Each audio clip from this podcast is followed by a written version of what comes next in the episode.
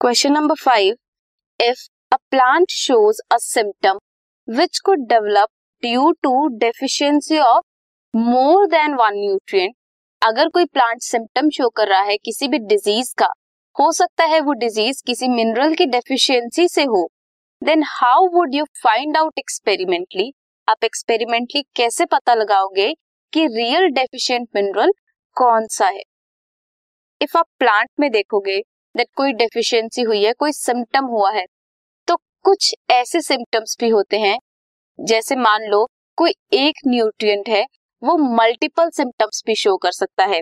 Deficiency of one nutrient may cause multiple symptoms for example nitrogen की deficiency से chlorosis भी होती है येलोइंग ऑफ़ लीफ भी होती है एंड डीलेट फ्लावरिंग भी होती है। फ्लावर्स भी लेट ग्रो करते हैं. And in some cases deficiency of some other nutrient can also cause the same symptoms means दो अलग अलग न्यूट्रिएंट की डेफिशिएंसी हो सकता है सेम ही सिम्टम शो करे.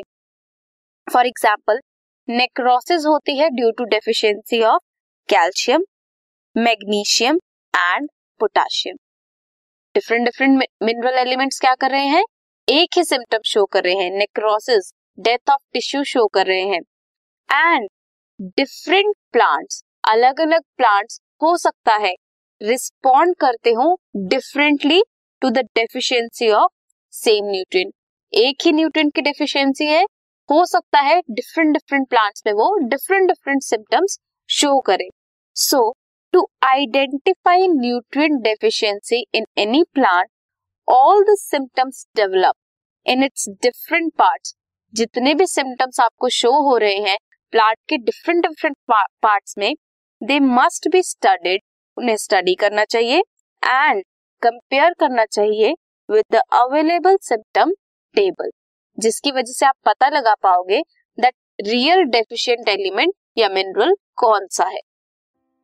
This podcast is brought you by hub hopper शिक्षा अभियान अगर आपको ये पॉडकास्ट पसंद आया तो प्लीज़ लाइक शेयर और सब्सक्राइब करें और वीडियो क्लासेस के लिए शिक्षा अभियान के यूट्यूब चैनल पर जाएँ।